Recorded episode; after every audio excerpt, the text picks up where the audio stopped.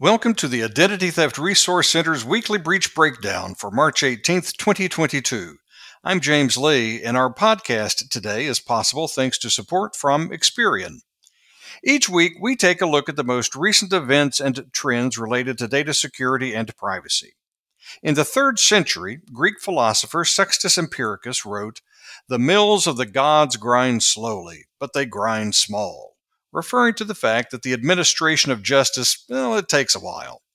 More recently, the saying has been updated to a more modern context of the wheels of justice grind slowly, but they grind exceedingly fine, or the even shorter, justice delayed is justice denied.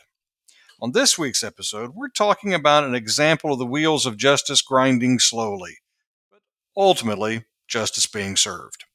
The Federal Trade Commission this week took an enforcement action against Cafe Press after the company failed to secure consumers' sensitive personal information and then failed to tell people about the data breach on a timely basis. And it didn't happen just once. The company had a history of cyber attacks exploiting poor security. Samuel Levine, director of the FTC's Bureau of Consumer Protection, was quoted in the news release saying, Cafe Press employed careless security practices and concealed multiple breaches from consumers. These orders dial up accountability for lax security practices, requiring redress for small businesses that were harmed, and specific controls like multi factor authentication to better safeguard personal information. And that ends the quote. In addition to storing social security numbers and password reset answers in clear, readable text, Cafe Press retained the data longer than was necessary. The company also failed to apply readily available protections against, at that time, well known threats and adequately respond to security incidents.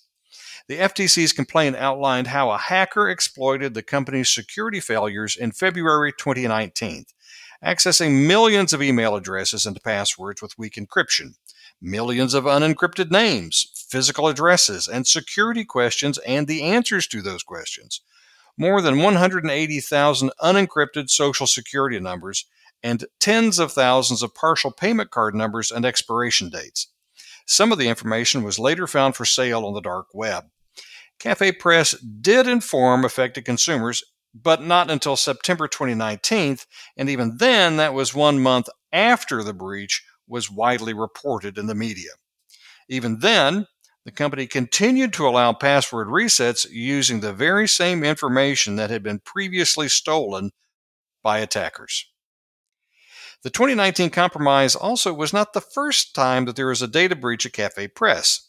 In January 2018, just a year before, the company discovered some merchant accounts had been compromised. Cafe Press closed the accounts, but then they charged the victims a $25 account closure fee. The company also experienced several malware infections prior to the 2019 data breach, but failed to investigate the source of the attacks.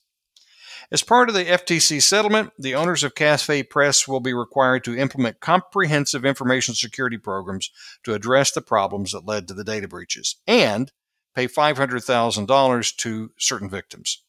The security improvements include replacing inadequate authentication measures like those security questions with multi factor authentication, minimizing the amount of data they collect and retain, because you know what? You can't breach data you don't have, encrypting social security numbers, and providing the Commission with a copy of third party security assessments of their information security programs that can be disclosed publicly. If you want to learn more about how to protect your personal or business information, or if you think you've been the victim of an identity crime or compromise, visit our new website at our old web address, idtheftcenter.org. You can speak with an expert advisor on the phone, chat live on the web, or exchange emails during our normal business hours. Thanks again to Experian for supporting the ITRC and this podcast, and thank you for listening.